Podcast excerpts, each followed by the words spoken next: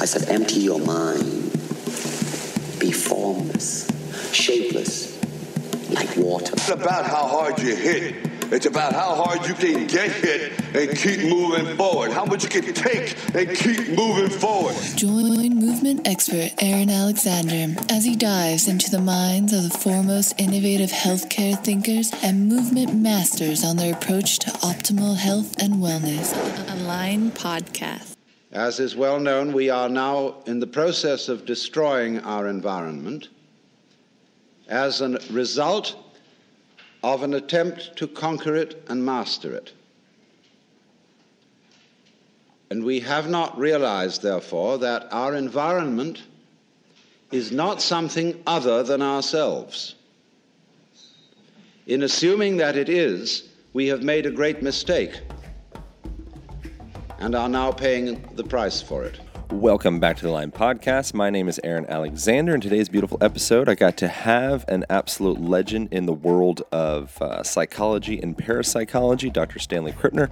Um, Stanley is, uh, he's written extensively on altered states of consciousness, dream telepathy, hypnosis, shamanism, disassociation, and parapsychological subjects.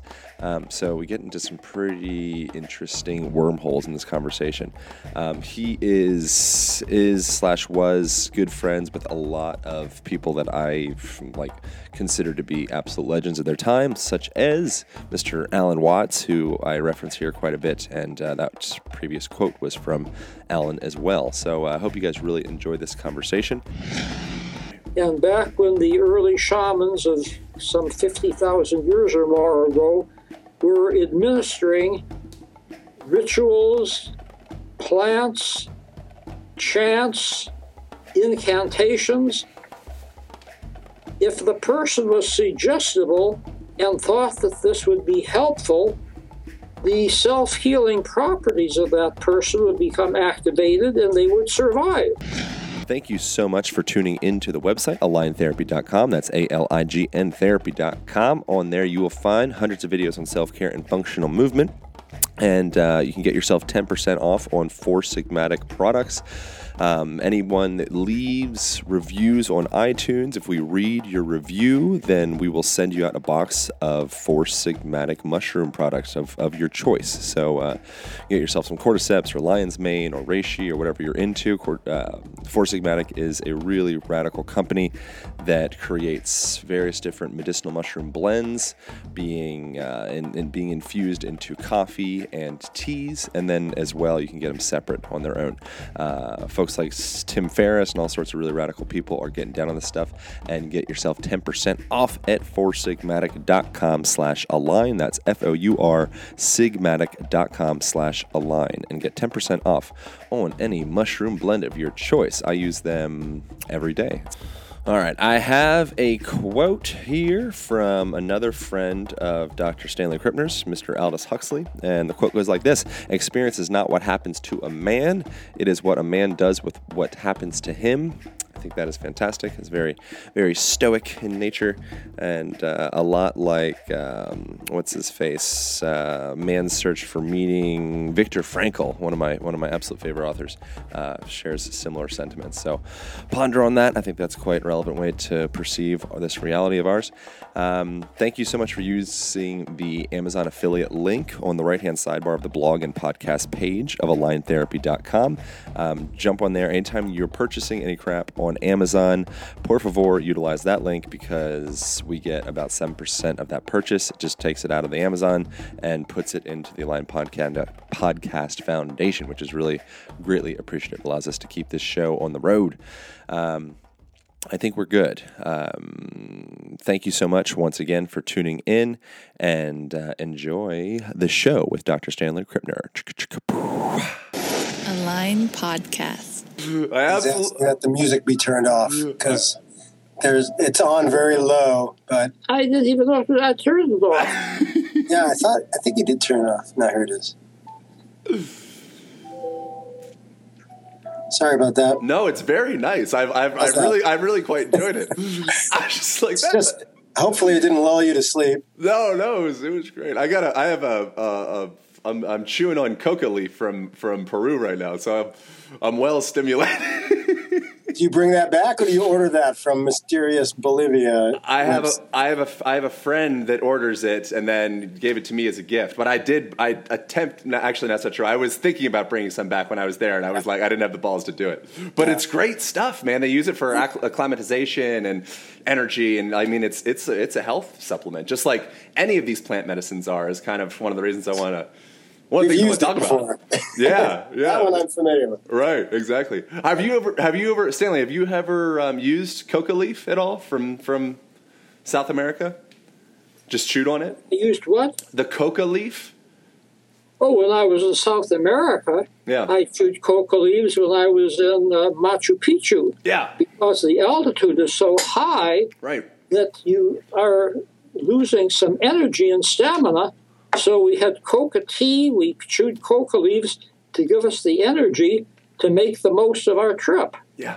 In fact, several times in Peru we had uh, coca leaves and coca tea. Yeah. And in high altitudes, that worked very well. Haven't had it since, but it worked very well in Peru. When I come down to San Francisco, I'll bring you some some coca leaf. It's, would yeah, it's wonderful. You know, and that's and that's one of the big things that you know I would like to project with this podcast is you know the normalization of these plants as tools. You know, as opposed to having this this really small minded, ignorant uh, taboo around them, recognizing the value with each of them, and not that we need to abuse them like we assume we will do. Well, that's why the term plant medicine is very appropriate. Yeah. And plant technology is very appropriate. And of course, in a sane society, these would be normalized. They'd find their way into the ordinary scheme of things and would be used when appropriate. So, ha- what's your experience with with um, with shamanism and, and ayahuasca and and that specifically? You have to separate shamanism from ayahuasca because most, most shamanism does not involve ayahuasca. Right. And there's a lot of shamanism that does not involve psychoactive plants at all. Right. There are shamans, I would say most shamans use some sort of herbal medicine, but it's not always, uh, shall we say, mind altering herbal medicine. Mm-hmm. I think that uh, your question about ayahuasca can be very simply answered. I've taken ayahuasca 10 times, always with the Santo Daime Church or the União de Vegetal Church, and both of them now have clearance from the U.S. Supreme Court to use ayahuasca for their congregation in completely legal settings, which was a big breakthrough for the ayahuasca movement in the United States. Right. I learned something from each of my ayahuasca sessions, and they were all either in Brazil or the uh, the Santo Daime Church in the state of Hawaii in the United States. Oh, cool. Rad. And do And you? I've, I've written about some of these experiences on my website, by the way. Yeah, I've, I've read I've read some. Do you? Um, during the ceremonies that I've done, it was always a part of the, the tradition to do some type of set an intention with the medicine before you actually drink it. Is that something that you had, had done? And if so, what? Yes, yes, I think that's very important to have sort of an intention or sort of a framework. Right. And this, of course, is what differs people who use these substances recreationally. Right. They use them for fun, and sometimes they do have a great deal of enjoyment from them, but they don't have a serious intent. And so the experience comes, the experience goes, and by and large, they've never learned anything from it except that it's fun. And if they can get through without having a bad trip or a bodily reaction, they'll probably do it again. But to get the most out of the experience, some intention is very, very important. And here's where I recommend James Fadiman's book, The Intelligent User's Guide to Psychedelic Experience, where he tells people who are going to take LSD or some other psychedelic substance exactly what they should do in terms of preparation to get the most out of the experience. And I think that uh, anybody who has the right intention is much better prepared than for a casual user. Yeah, yeah, and that was something that is I've, I've found to be really relevant is the preparation going into any experience and then the work that you continue to utilize after that. Yeah, that's, that's the key. have, yeah, sometimes you have a surprise. I was with our mutual friend Chris Ryan in Brazil, and it was his first ayahuasca experience. I had gotten permission to take him to a uh, to an União de Vegetal service off of the rainforest, and so we were going in a small jeep with some other people who were going to the church service, and suddenly Chris turned to me. He said, You see that beautiful woman we just passed? And I said, No, I don't see her. Oh, no, we passed her now, too late. I hope she's going to the services tonight because she's so beautiful. She's Brazilian because she's dark skinned, but she has red henna hair, a caste mark in her forehead, and a green sari. Hmm. And I said, Well, we'll probably see her there, but she'd better hurry up if she's going to get there in time for the church services. So we arrived at the chapel out in the middle of the rainforest, and we went in through the kitchen entrance, and there, preparing the snacks, was a beautiful Brazilian dark skinned woman with red hennaed hair, a caste mark, and a blue sari. Hmm. And Chris said, How did you get here so quickly? And she said, well, I've been here all afternoon. So there you had an ayahuasca experience even before he had taken ayahuasca. Do you have a, an opinion in relation to to psychedelic experiences versus the, the dream state or the hypno, hypnagogic or hypnopompic state? Is that there's obviously a, a differentiation there, but are we kind of knocking on similar doors with that, or is it? What are you, what are your thoughts? Well, you can't use the word versus because they're certainly not in opposition to each other. Right. And of course, they are different. They activate different parts of the brain. Sleep and dreams are a naturally occurring experience. Just about everybody dreams every night, whether they realize it or not. And use of psychedelics, even though it's widespread around the world, it's not a daily thing. It's something that you deliberately or sometimes accidentally uh, have happened to you. But dreams are in and of themselves creative because in dreams, from what we know about the brain, the chemicals that go into this sleep dream cycle activate the visual motor cortex of the brain, and that is why our dreams basically are visual and involve movement. Hmm. And once activated, all of these memories and impressions that we've had, shall we say, stored in the brain, are recreated into a novel story or narrative, and we use that narrative for many, many different purposes. The main reason that we dream is actually to solidify memories. We forget what's not important, we remember what is important, and sleep and dreams help us to do that. Mm. But also, dreams can help us to download emotions. We have a lot of emotional residue from the day, and we can release that during dreams, which is why so many dreams are unpleasant. It doesn't mean we should have psychotherapy, it means that the dreams are simply doing their job. They're helping us to purge some of the negative emotions we've stored up during the day. But dreams could also solve problems, putting together pieces of information that we've had around for a long time. And as a result, we get dreams like uh, Paul McCartney's Yesterday. We get uh, dreams like um, like the invention of the sewing machine by Eli Whitney, who had a dream about savages throwing a spear at him. He noticed the hole was in the tip of the spear, and this gave him the inspiration to perfect the uh, threaded sewing machine. We have inventions coming from dreams, we have literature coming from dreams, movies coming from dreams. With people who are basically creative in the first place, we have a number of these consolidated elements give the creativity a little bit of a boost. But dreams also can help us plan for the future. We do a lot of rehearsal in dreams so that we're prepared maybe for an emergency event in the future. And this again is why dreams have been adaptive, have helped humankind survive. If dreams weren't adaptive, if they were just a waste of time, they would have died out hundreds of thousands of years ago.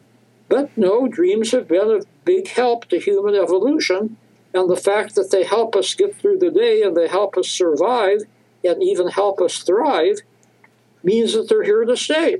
Yeah.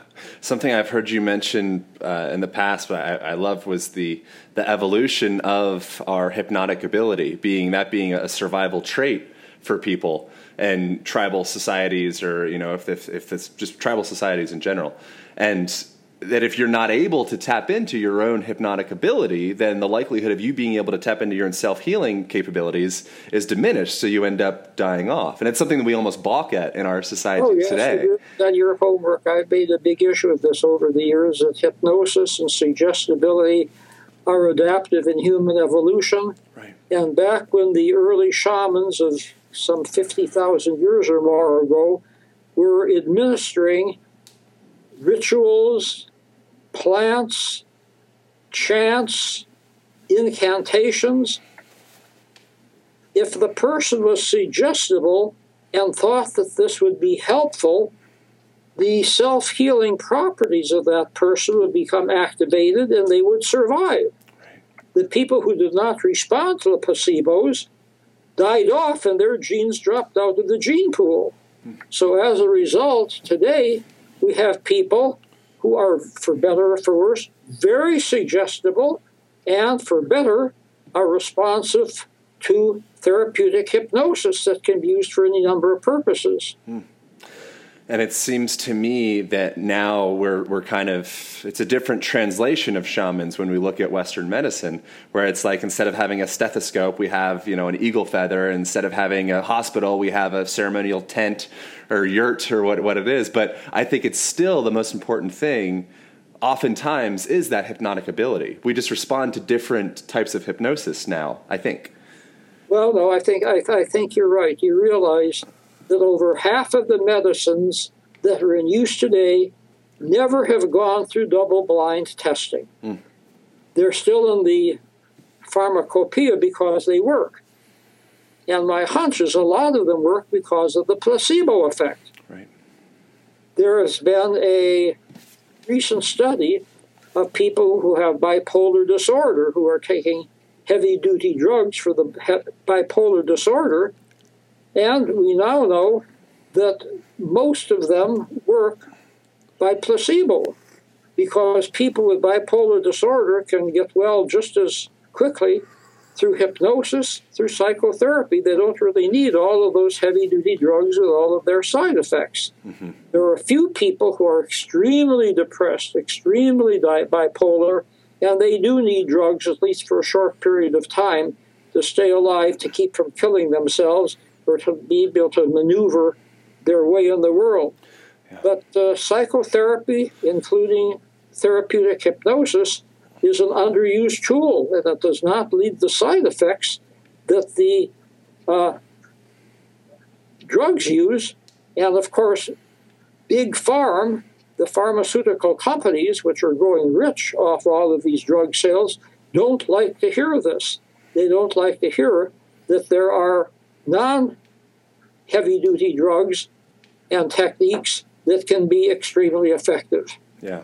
I think oftentimes with pharmaceutical drugs, we get well in spite of them. You know, it's taxing our liver and it's, it's having these potential negative side effects, but perhaps it's still activating our hypnotic ability to the degree that we're able to heal ourselves, but we give all the credit to this peripheral source. And yeah, I, too much credit, right. Too right. much credit. well, you were asking about my contact with shamans. Yeah. And of course, the shaman I had the most contact with is Rolling Thunder and his grandson and I put together the book The Voice of Rolling Thunder, which tells the story of his life and contains a lot of testimonials from people who he helped and healed. And Rolling Thunder was exceptionally interested in hypnosis, and he actually had me use hypnosis with some of the people that he was, as he put it, doctoring. And he did his ritual, I did my hypnosis work, and we both were trying to activate, shall we say, the inner shaman, mm-hmm. activate the placebo effect that would help the person get well. Mm-hmm. And he even had me use hypnosis with his wife when she was dying of cancer to help reduce the pain. And it worked very, very well.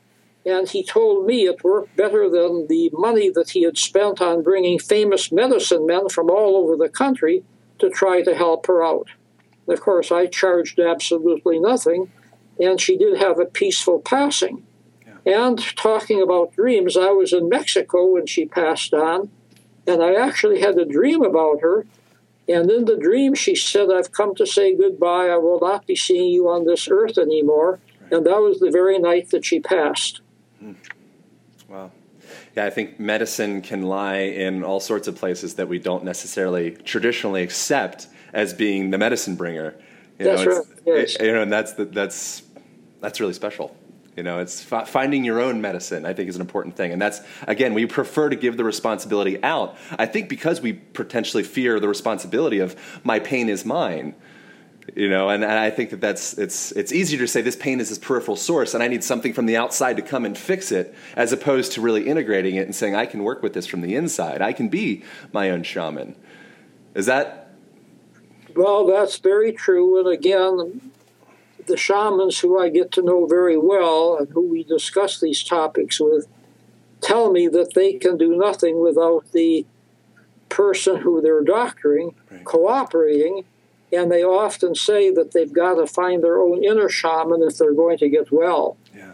And usually the shamans give them homework assignments different chants, different prayers, different types of herbal teas, so that they're constantly reminded of what the shaman did with them and are now taking the next step and incorporating that so that they continue to get well. Yeah. And I feel, you had mentioned the solidification of memories in dreaming, and I, I feel like oftentimes that is something like you had already mentioned, where we have this software that we've patterned in ourselves, and oftentimes that software, those habits, those are that is the disease, that is that is the root of our illness. But we're not able to get out of the way of ourselves, and so sometimes these hypnotic states or psychedelic states, or you know whatever it may be, just allows you to move over so that your own healing can happen. Is that? Well, of course, this is very, very true. And this is something that I confront from time to time when I work with post traumatic stress disorder nightmares. Right. And post PTSD nightmares are extremely resistant to change because they occur in different parts of the brain. One comes up with a more positive ending to the dream, and rehearses that during the day, closing their eyes, imagining the new ending, imagining the new meaning to be gotten from the traumatic experience, working on this maybe a dozen times during the day, and eventually the nightmare itself will start to change. Huh. So there's a lot of relearning that needs to be done when working with PTSD nightmares. Huh.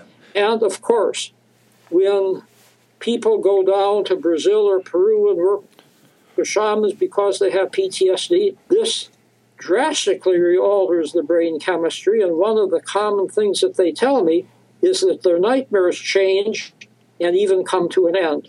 Mm.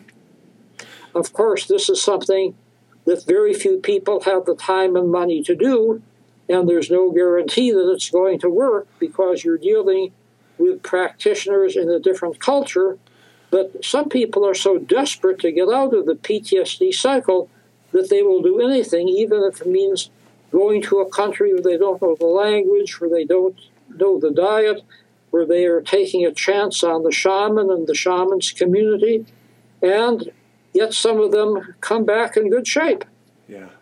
I there's a, a I feel like there's significance in, in relation to oftentimes unnecessary surgeries, what, like Western practice surgeries, end up leading to healing because of the fact that we change the pattern of that individual up. We force them to rest for two months. We, we, we feel like they're, they're, they're being helped. Like, I think there is a hypnotic component to even actual surgery in your body. Yes, even, even with surgery, and of course, it's a sensitive area. But a number of years ago, there was a study concerning heart bypass, and a number of people were given an operation that had nothing to do with heart bypass surgery. Yeah. And a lot of them recovered.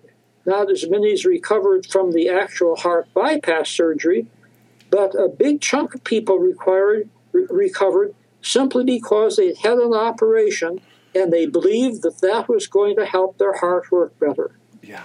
You can't find any better demonstration of imagination, belief, and placebo than something like that. Yeah, there's been a lot of. There's another one that was done in Finland with arthroscopic knee surgery, and exact same results. Anyway, it's it's it's it's, but it's it's very it's curious to me how in our culture, you know, since I don't know, maybe like Roman days, it seems like we want to push that away and ridicule that and belittle that and put this put all of our own abilities kind of into this separate corner, and it's I don't know. I don't know how that happened. you know. Yeah, well, it, it, it's a shame. People really need to to discover their own inner healing capacities, and there's a number of excellent programs that help them to do that. There's a number of holistic health practitioners who can teach them how to change their diet, to integrate exercise into their lives, to meditate or to pray or use imagination, to be mindful, and all of this can lead to much better health. Yeah. Yeah, another thing that um, is utilized with, you know, eh, which we wrote with Rolling Thunder and I think shamanism in general, is um, chanting and uh, dance and movement in general. You know, and that's a, and once again when we take this pharmaceutical drug or surgery or whatever it is, oftentimes it's the antithesis of moving through your body. You know, we don't get any education how to move ourselves in such a way that we're able to not hold on to stuff. You... Well, absolutely. My dear friend Anna Halprin, who is a very famous dancer, turned 95 last year, and I was at her birthday party. But many people don't realize that a couple of decades earlier, she had cancer. And instead of taking medication or surgery, she simply danced every day. She actually danced her way through the cancer. Yep. It worked for her. I have another friend, Jean Erdman in Hawaii, a dancer. She celebrated her 100th birthday this year. And she dances every day at the age of 100. And she attributes her long health and her active mind to dancing.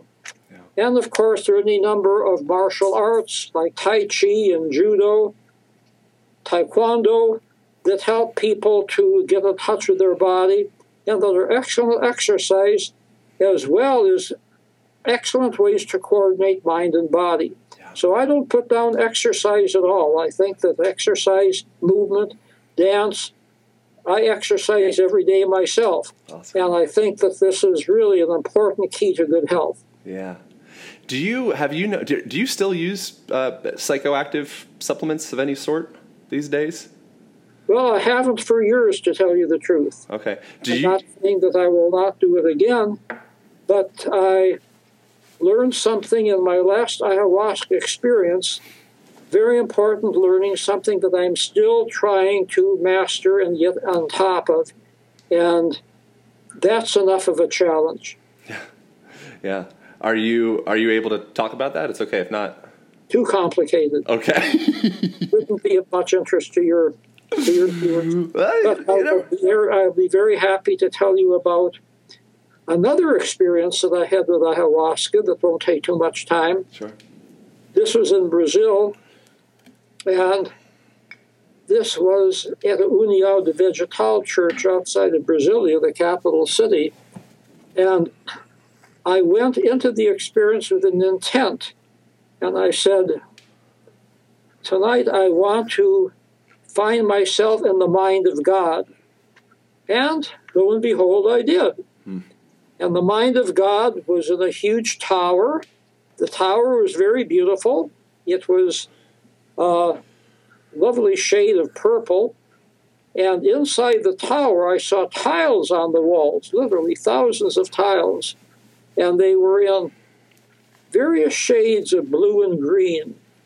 Now, some of the tiles had inscriptions written on them, and some of them didn't, and some of them had very pale inscriptions. And a voice told me the ones with inscriptions on them are laws of the universe that people already know. The ones with pale inscriptions are the laws of the universe that people will know in the future. The ones that are blank are laws of the universe that people will never know. So I think this makes us modest. We'll never know everything. Yeah. Jose Delgado is a very famous Spanish uh, psychophysiologist, and he once told me, "No, we'll never know any everything because we don't have enough brain cells." Well, that puts it very bluntly, and I think he's right. Mm. Do you have any um, any sense of like afterlife or anything like that, or is, what's what's your opinion in that? I've actually just published a research study on that very topic. I was working with an assistant chaplain who I'm keeping anonymous because she was having dreams about soldiers who had been killed in Iraq and Afghanistan, and they gave very specific names and places. And she took those to a chaplain who had been in Iraq and Afghanistan, and he knew these young men. And they looked up their records, and the names were correct, the places that they were killed were correct, specific details were correct, and she said, Why are you coming into my dreams? Why, first of all, why don't you come go into the chaplain's dreams? No, he is not sensitive enough. We knew him when we were alive, but you're sensitive. Hmm. And so we have to work through you. And so that answered that question. And she said, Why is it important that I have this information? And they said, We want to demonstrate to people that there is life after death, and we want our loved ones not to mourn for us because we're happy on the other side. And of course, we died very young. We died in a very brutal way and then perhaps an unnecessary way, but that's behind us, and we're continuing our spiritual development, and we are now on the other side, and that's what we want people to know. Hmm. So, you can attribute that to fantasy, for, to wishful thinking, to ESP, but requires a lot of extrasensory perception to come up with specific names and specific dates and specific places, and that all came to her in her dreams. Did she make this up? Was she in collusion with her partner? This, of course, is always a possibility, but what would be the motive? What would be the motive? They're in the army. If they were caught committing fraud, they'd be fired, they'd be dishonorably discharged. So I think that this gives a clue. Also, I have talked to people who've had near death experiences. I've read a lot about this topic, and I am a member of an association for near death studies. And these people bring back incredible stories of the afterlife once they survive. And the most interesting thing to me is that their accounts of the afterlife don't quite fit into what organized religion tells us happens after death. Hmm.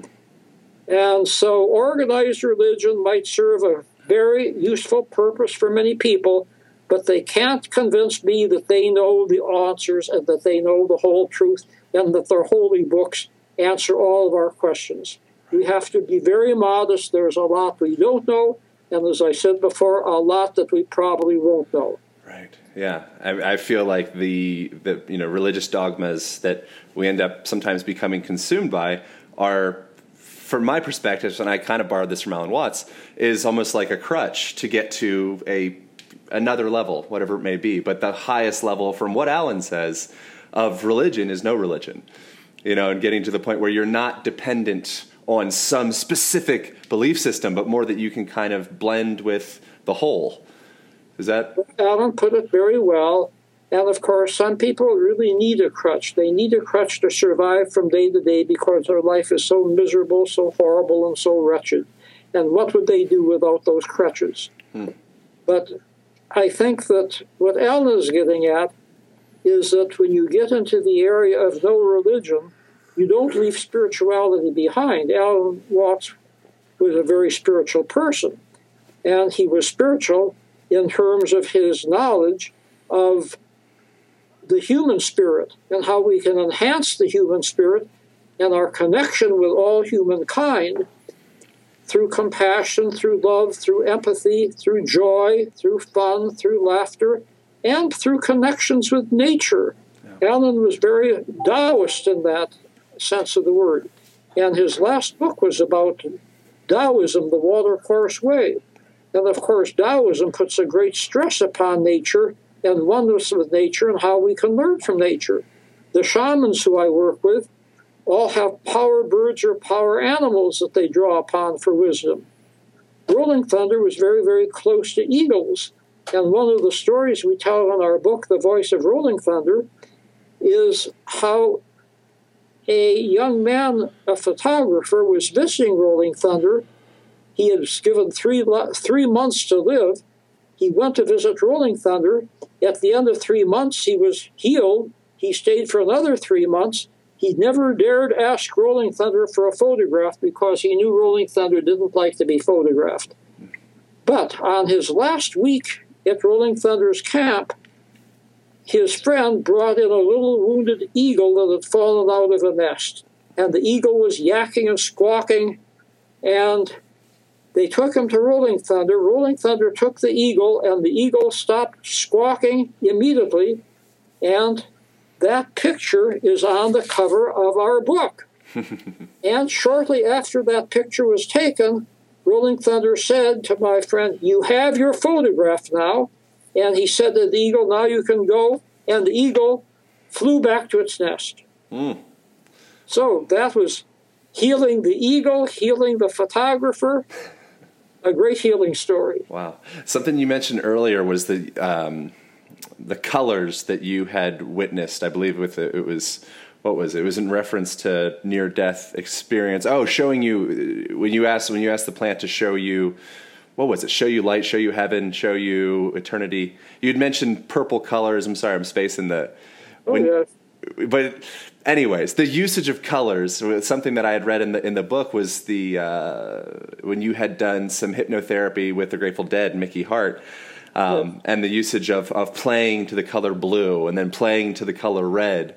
I'm curious how the, the, the effect of maybe the more subtle effects of color that we might not realize in our day to day life. Is that something that you?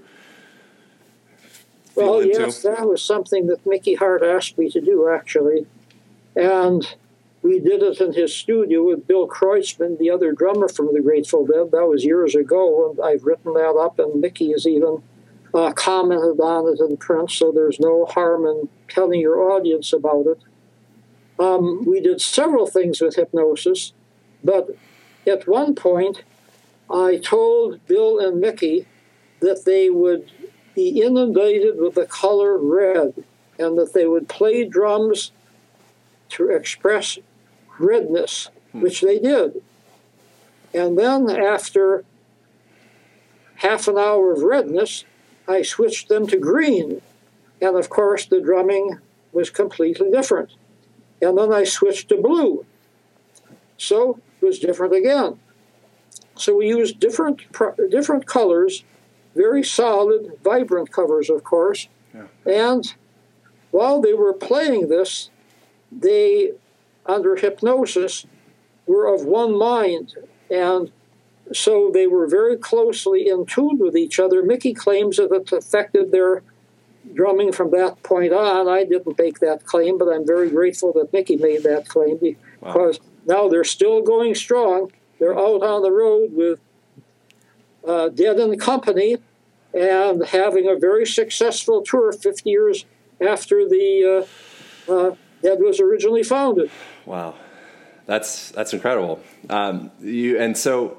Is there any usage of, of color that you may use with other folks in the realm of potentially curing or helping, assisting with PTSD or addiction or just anything in general? Is that something that you utilize? Actually, there has been some work with color, and if people are in an environment with pink of all things, pink has a very common, calming effect upon them. And this is why pink is very appropriate for nurseries. Hmm. Now you think pink is associated with girls, why not put blue? No, blue has a little bit of a different effect. It's not exactly calming, it can be a little bit depressing. Mm. So you don't want to use blue for babies, you want to use a calming color like pink. But there's a whole literature on colors, and the important thing to realize is that different colors are different reactions for different people. And there's no universal color. People think, well, black always means death. No, it doesn't mean death. In Africa, there are some tribes where black is the color of weddings. And people think, oh, white is always the color of life. No, white is not always the color of life. In some tribes, white is used for death, for burial services. Oh. And in some places, say, oh no, red always means blood, patriotism. This is all nonsense. Colors differ from culture to culture, and the meaning of colors differs from person to person. People are complicated. Cult- cultures are complicated, and it's very hard to make an overall statement that's going to apply to everybody, all times, all places. Yeah. Life is just too complicated for that. it seems like a worthy venture to tap into how colors affect each individual. That's another thing that I think sometimes we, we kind of pride ourselves in being dull and being hard and not feeling pain and not being sensitive to color because I'm a man, I'm American, you know. But I, I think that it's a worthy thing to think. Really test yourself of how different colors affect you. Well, this, of course, is an American stereotype, especially for men. This is changing, by the way, and I think that the psychedelics experiences of the hippies helped to change because they were very much into color. I mean, you have men today wearing much more colorful clothing than they did when I was growing up 50 years ago. You have men today who are wearing scents, body odors, perfumes, who are doing their hair, even their eyebrows differently, who are, and these are straight men. Gay men have been doing this for ages. but we're talking about the multi million dollar industry for men who are straight and all of the makeup that's been used. And I think the psychedelic experience, as well as the gay culture, has had an impact upon men bringing more color into their lives. And I think that this is very positive. Yeah. There are still a few areas like pain, and this is very important because men, especially veterans, don't like to go to psychotherapy. They think that this is a sign of weakness. And so half of the veterans who have PTSD don't go near a psychotherapist, hmm. even if it's free, even if it's through the Veterans Administration. And this is very sad. What's even sadder is the half that do go only go to one or two sessions.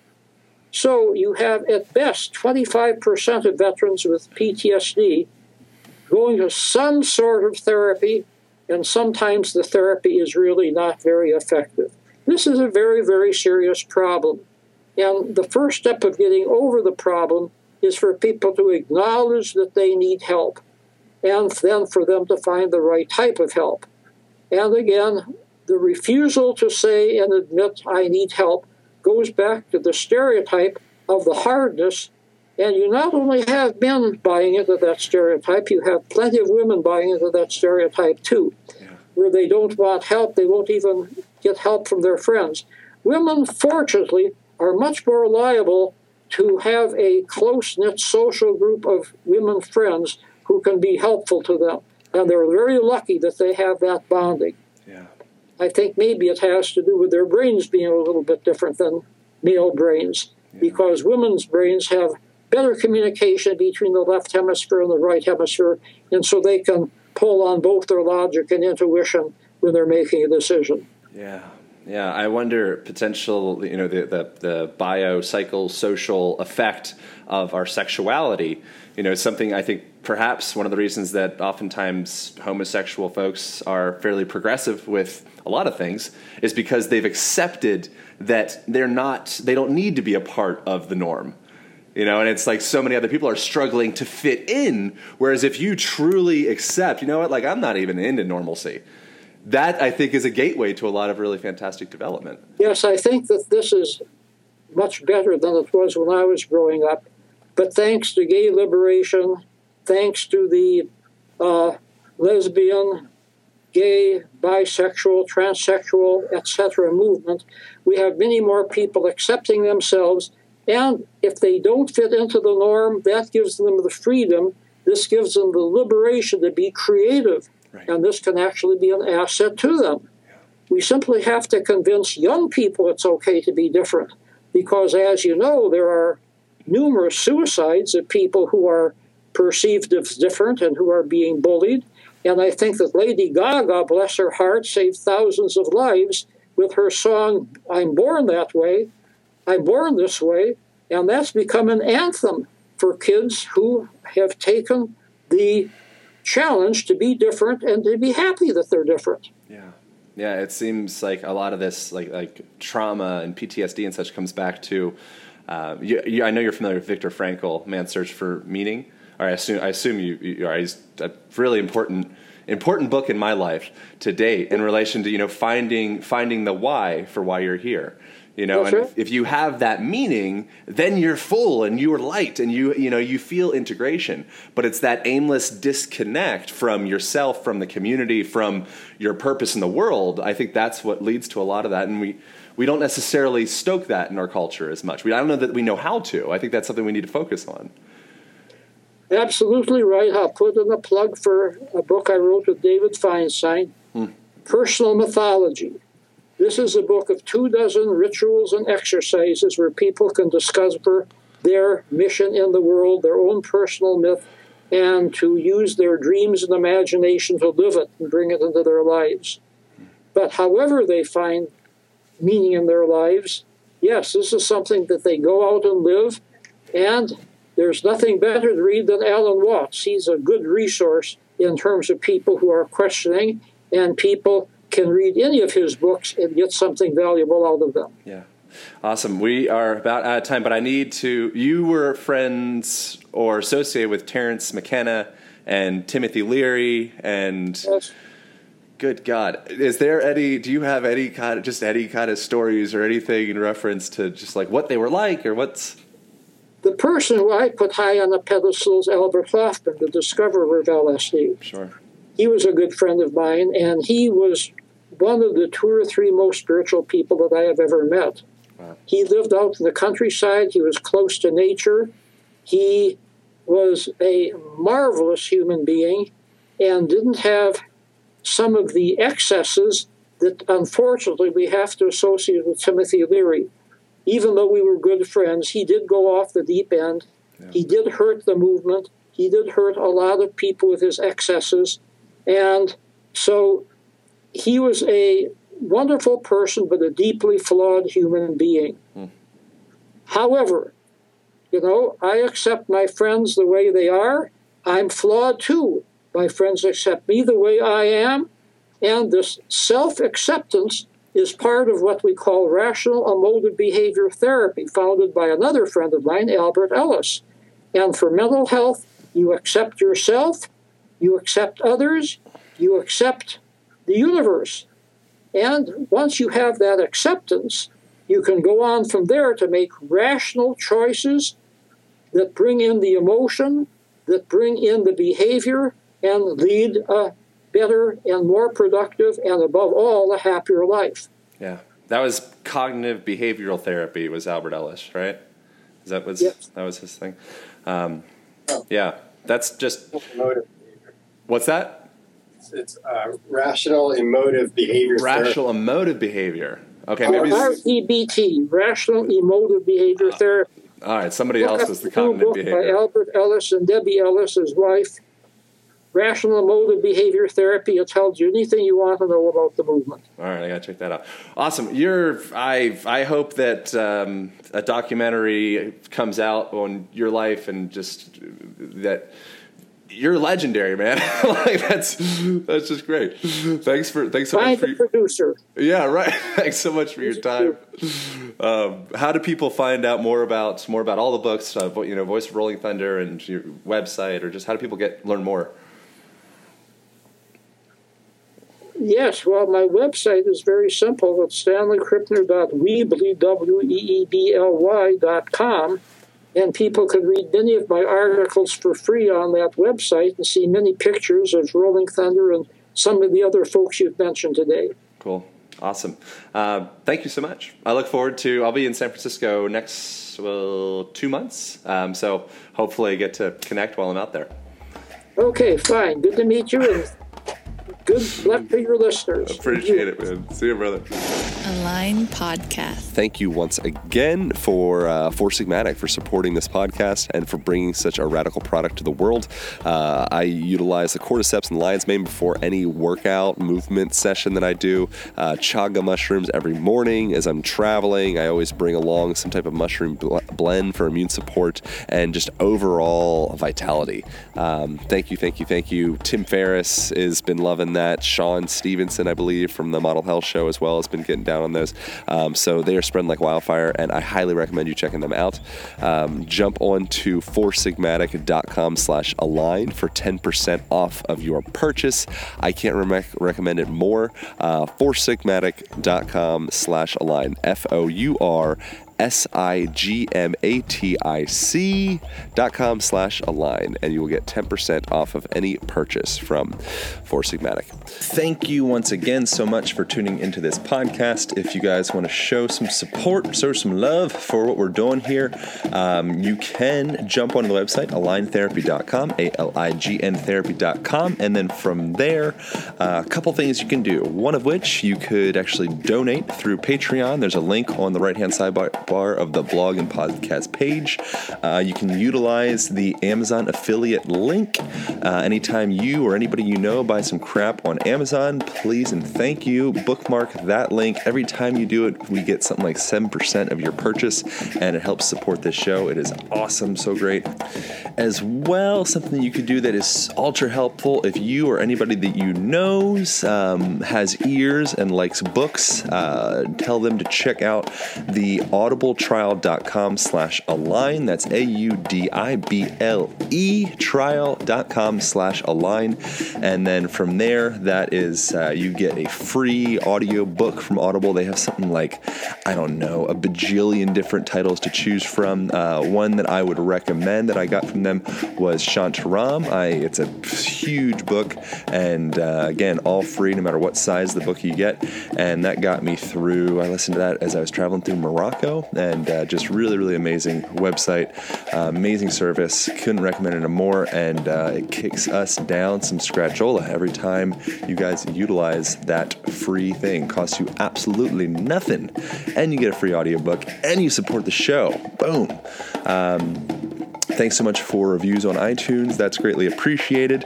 And thanks just in general for listening. Thanks for supporting. Thanks for, for spreading the word. All right, I can't express enough how much I appreciate all that. If you guys ever have any questions or comments, you feel free to email me directly at aaron at aligntherapy.com, and I would love to talk. All right, see you guys.